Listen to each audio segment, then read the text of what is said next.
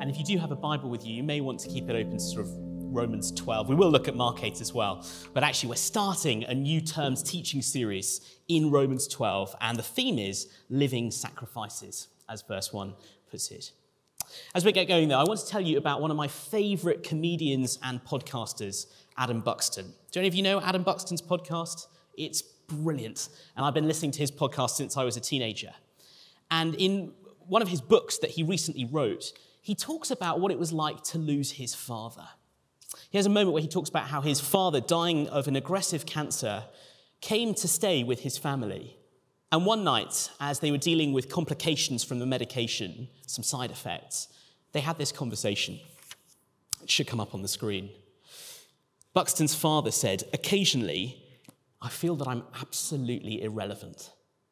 Adam, his son, replied, Who is relevant? Ah, that's the big question, his father said. That's where it starts to be frightening. Why would you be frightened by it? Because we spend so much time and effort making sure that the state of our being is what it ought to be, that it becomes very unsettling if you start suspecting that it doesn't very much matter. That's the big question in life. What is your life? What is my life? Does it matter? Will it be irrelevant in the end? It's the kind of question that will keep you up at night. It's the kind of question that we spend our lives trying to avoid with all our busyness and our routine, but can't avoid forever. It's the kind of question you'll ask yourself no matter what your religious beliefs or your personal experiences or your social background. What is my life? How would it matter in the grand scheme of things? How should I live so that it matters? Paul has an unexpected and beautiful answer. He says, Make your life a living sacrifice. That's how to live in a way that matters. Romans 12, verse 1. Therefore, I urge you, brothers and sisters, in view of God's mercy, to offer your bodies as a living sacrifice, holy and pleasing to God. This is your true and proper worship. Paul says, Become a living sacrifice. Offer yourself entirely to God, all that you are and all that you have, right down to your body and the things you do in it. And offer yourself in an ongoing way, not just like an animal sacrifice offer it, kill it, done, but a sacrifice that's offered through your whole life as you live it become a living sacrifice. As I say, that's our theme for the rest of this term. We'll be thinking about what it looks like to live those lives as living sacrifices. And tonight, as we look at Romans 12 and Mark 8, I want us to think about why we should do that. Why is living as a living sacrifice a fruitful way to live? I have three reasons for us, and here's the first one. Why be a living sacrifice? Because it means living in line with the truth. Living in line with the truth. What truth? The truth Jesus tells us in that reading from Mark. Verse 35, he says, For whoever wants to save their life will lose it. But whoever loses their life for me and for the gospel will save it. Becoming a living sacrifice is all about obeying Jesus, following the truth that he tells us and giving up our lives for Him, losing them as He commands us to do. Now, why does Jesus want us to lose our lives for Him? Well, it's so that we save them in the end. That's why He's calling us to do it. He's actually telling us the truth about life in our world. If you keep hold of your life and keep Jesus at arm's length, in the end, you will lose your life forever. But the mystery is if you lose your life for Him, give it over to Him, you will have it and have it to the full. Now, that sounds very confrontational, doesn't it? Let's be honest, it's, it's challenging to hear Jesus talk like this. It's very black and white. Jesus, where are the shades of grey? It's not very nuanced of you, is it? Well, the reason why Jesus sounds so harsh to our ears is because each one of us has believed a lie. And so the truth cutting across that lie feels like such a confrontation. See, there is a lie back in Genesis 3 that poisoned everything the moment we believed it. You can turn back there to see it if you want. The serpent tells a lie to Adam and Eve. And from that point, everything goes wrong. I'll paraphrase, but the serpent is basically saying the reason why God doesn't want you to eat the fruit from the tree of life, tree of the knowledge of good and evil, is that he doesn't want you to become like him. When you eat that fruit, you'll be like him. You'll, you'll get all the good things that he's withholding from you because God is not out for your good. That's the lie the serpent tells. And it's the lie we keep on believing that happiness will always be out of reach as long as God is in the picture, that he's an obstacle to our fulfillment, and that he has to go. It's a lie that we believe and, and ruins everything. And by the way, it's, it's blatantly untrue. It's untrue even in the pages of Genesis. Because God is not a withholding God. He puts us in this beautiful creation full of good things to enjoy. He makes us in His image. In other words, as much like Him as it's possible for a creature to be. So, what's the devil talking about saying you'll become like Him? He's made us mysteriously like Him. It's a blatant untruth. It's a bit like those cigarette ads from the 50s that tell you on medical advice that smoking is actually good for you. Terrible lies. And when you see those ads today, it makes you cringe, but also makes you sad. Because you realize that that's not only wrong, but it's also damaging to believe. But this is the lie that we keep on believing. It's almost wired into human nature to suspect that God is out to make us smaller and that life with Him will somehow mean less for us. It's a poison that's taken hold in our hearts, in our world.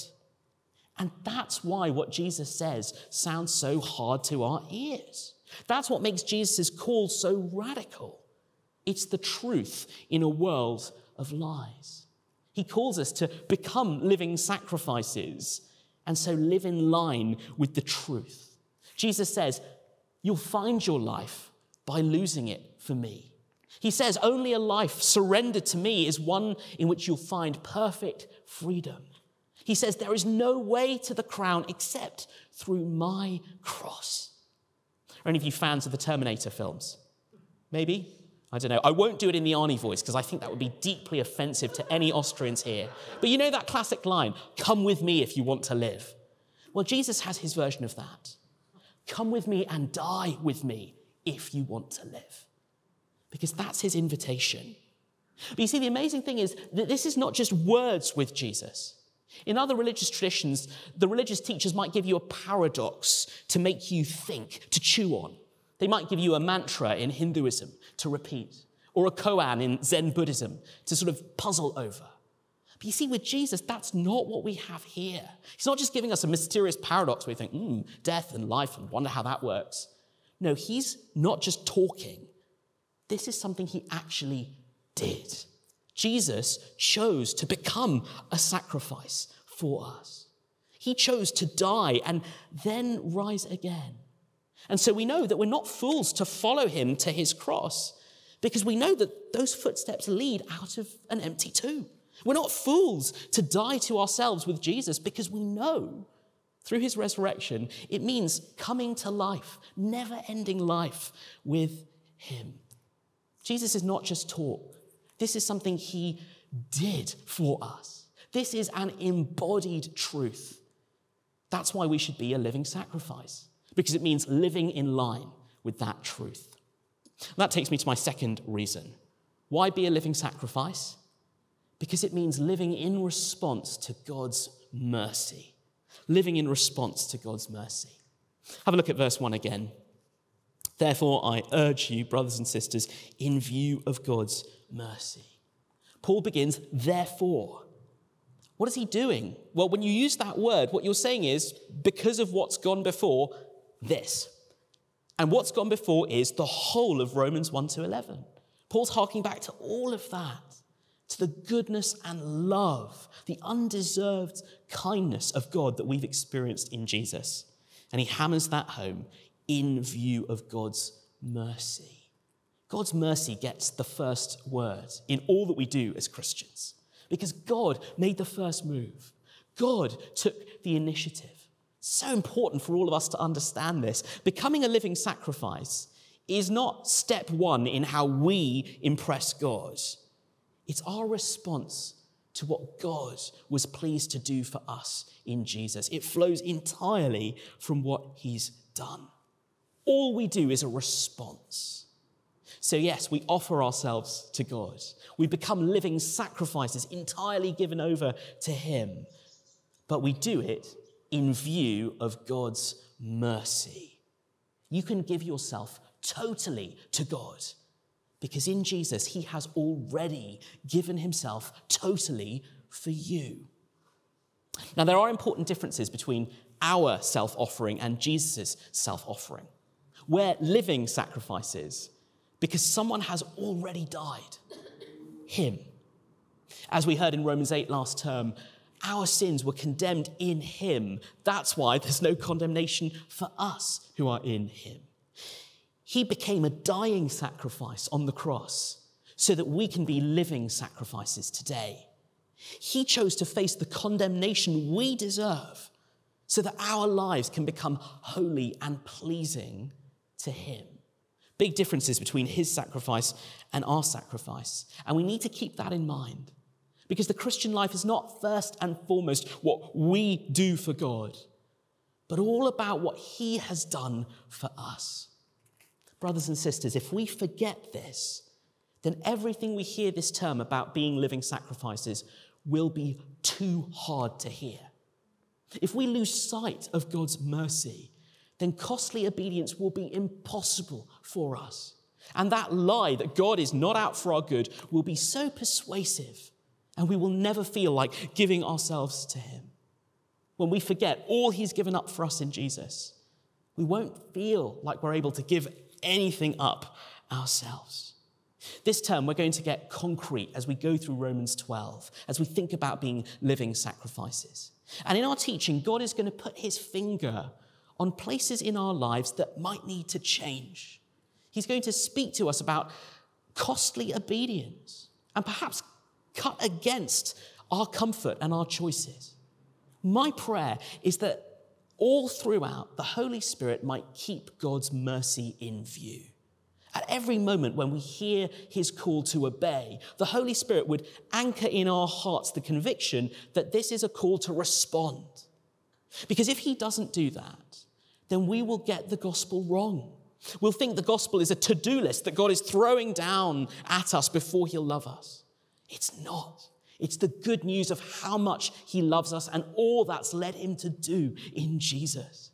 And our obedience flows from that as a response to his mercy. See, the motive for Christian obedience is not the word please. We don't say to God, please, is this enough? Please, I'm a living sacrifice. Will you accept me now? No, it's thank you. Thank you that you've accepted me in Jesus. Thank you that you've forgiven me at my worst. Thank you for the life you've poured out in Him that I enjoy in your spirit. Thank you. Now I want to live differently.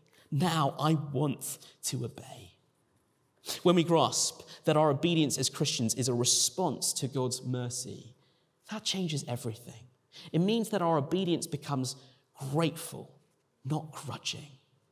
And we start to realize that a life with and for Jesus is the best life we could live. We don't just have to do this stuff, we find we want to do it for Him. And when we see this, we discover that nothing He asks us to do will become too costly. No part of our lives off limits to Him. Being a living sacrifice means living in response to God's mercy. My third reason why should we be living sacrifices? Because it means living for the only one worth living for. Living for the only one worth living for. Look at verse 1 again, and you'll see that we're called to a life that is holy and pleasing to God. That is our true and proper worship. But the thing we need to know about life in our world is that worship is not optional. No matter who you are, no matter what you believe, no matter your practices through life, everyone worships. Let me read something from one of my favorite novelists, David Foster Wallace. Uh, he wasn't a Christian, but in this graduation speech I'm going to quote from, he observed a profound spiritual reality when he said this, and the words will come up on the screen. In the day to day trenches of adult life, there's actually no such thing as atheism. There's no such thing as not worshipping. Everybody worships. The only choice we get is what to worship. And an outstanding reason for choosing some sort of God or spiritual type thing to worship is that pretty much anything else you worship will eat you alive. If you worship money and things, if they are where you tap real meaning in life, then you will never have enough, never feel you have enough. It's the truth. Worship your own body and beauty and sexual allure, and you will always feel ugly. And when time and age start showing, you will die a million deaths before they finally plant you.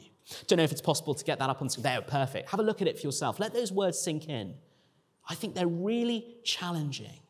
And what David Foster Wallace, himself not a believer, has figured out through hard experience is how crushing life is when you worship anything less than the true God.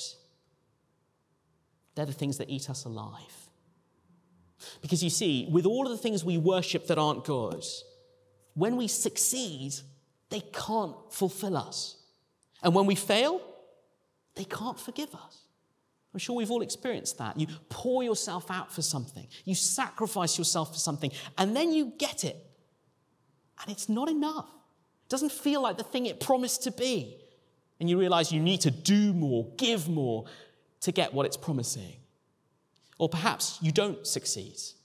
You pour yourself out in pursuit of something, you sacrifice, you change yourself for something, and then you don't get it. And you're left haunted with regret. Why didn't you do enough? Why weren't you enough? Why couldn't you be what you had to be? These things hollow us out. Like David Foster Wallace says, they eat us alive. But it's so different with Jesus. See, when you pour your life out for Him, you don't do that in a way that empties you, but mysteriously in a way that fills you, because He is the God we were made to know. And so to spend yourself for Him is not actually to become poor in the end, it's to lay hold of true riches. And what about when we fail Him? What about when day in, day out, we fall short of what He's calling us to be, what we wish we were? He's so forgiving, isn't He? His mercies are new every morning, and they're paid for in His own blood. He's the God who's died for our sins. And so He knows how to forgive us at our very worst. You see, living as a living sacrifice means worshipping the only one worth living for, the only one who won't eat you alive, the only one who can truly fulfill, the only one who can truly forgive. And worshipping him is true worship. Sacrificing yourself for him means never missing out, actually. And although the obedience he calls us to may feel like death to us in the short term, just zoom out and you'll see it's the kind of death that brings life, the kind of death he himself died, that he's leading us by the hand through into the life that never fades. Living for the only one worth living for. As Paul puts it in verse 1, becoming holy and pleasing to God. That is a beautiful thing beyond words, discovering the deep joy and peace of knowing that your Maker is delighted with you, offering your life back to the one who gives it, and so discovering in an intimacy of giving and receiving with God something so precious, the satisfaction and joy that words themselves cannot capture. Can I ask you this evening? Is that something you know for yourself? Have you experienced the delight of knowing that your Maker delights in you in Jesus? Perhaps that's something to pray into. Perhaps that's something to seek after. And the way to get it is to offer yourself to Him, pour yourself out to Him, offer every part of yourself to Him, and hold nothing back, just as on the cross, He held nothing back from us. One of the verses we sometimes use in the communion service is 1 Chronicles 29 14. We use it at the time we take the offering, and it's a verse that says, All things come from you, and of your own do we give you. That reality does not just apply to our financial giving, it's true about every part of us. God is the creator of all that we are. And so becoming a living sacrifice is returning all that we are to Him giving it back to Him. Not giving it back to Him in a way that means we don't have it anymore, but giving it back to Him so that we never lose it, ever. Finding ourselves by losing ourselves, not so that we're lost, but lost in Him and therefore truly found. That's why we should be a living sacrifice. And as we come to a close, I just want to draw out three things to look out for in the coming term three aspects of this verse to expect in what we're going to hear. First thing I want us to see and notice as we close do you see Paul calls us to offer our bodies? He says that there offer your bodies as a living sacrifice. That means that following Jesus is a concrete thing and you do it in your body. He is not calling you to escape into the cloud or find fulfillment in the metaverse. This is not something you can do in a virtual reality. He calls you to offer your body, to follow his call in your body. Yes, your heart, mind, soul, all those interior bits we talk about. But notice the stress Paul puts on our body. Expect this term for his call to touch every part of us, right down to our bodies and what we do in it. Because as Paul says in 1 Corinthians 6, our bodies become the temples of the Holy Spirit. One of the things I love to see at Highfield is people embodying their praise as they worship, lifting hands, bowing, kneeling, all of that stuff. And I don't want to say that anyone should feel forced to do those things.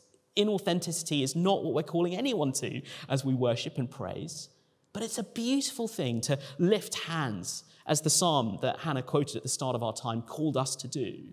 Because when we do lift our hands in praise, we're using our bodies to teach the truth of God's greatness to ourselves. This is not a truth that just lives in your brain. It's a truth that grips every bit of you, works it, its way out in how you live. Expect following Jesus to touch your body this term and for obedience to mean obeying in your body. Second thing, do you notice how in this verse Worship is something everyone Paul is talking to is called to do. All of us are called to offer our bodies, and that's our true and proper worship. That means that all of our lives can be worship to God. In fact, all of our lives are called to become worship to God. Worship is not something just for professionals like vicars or whatever, and then the rest of us are amateurs just trying to get a look in. No.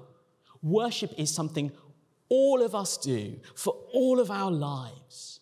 Your obedient parenting or teaching or doctoring or nursing or revising if you're a student at the moment, all of that is something you can offer to God as worship.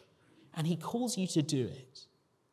The Dutch theologian and Prime Minister Abraham Kuyper uh, once said this really famous little thing at a, at a speech. I think he was giving it maybe to students. He said, and perhaps the words will come up on the screen there's not one square inch in the whole domain of human existence over which Christ, who is Lord over all, does not exclaim, Mine. Jesus is Lord of everything. And so he calls for everything in your life to become an offering to him. It is our privilege to offer our work, our play, our friendships, our home life, our networking, our leisure, all of it to Him and know that it's accepted to Him. Know that in every part of it, the life of our mind, the life of our body, our sports, if you're into that kind of thing, our music, all of it for Him, for His glory, done in the most obedient way we know how, done like Jesus as we follow Him. Third thing, don't expect that you can do this on your own.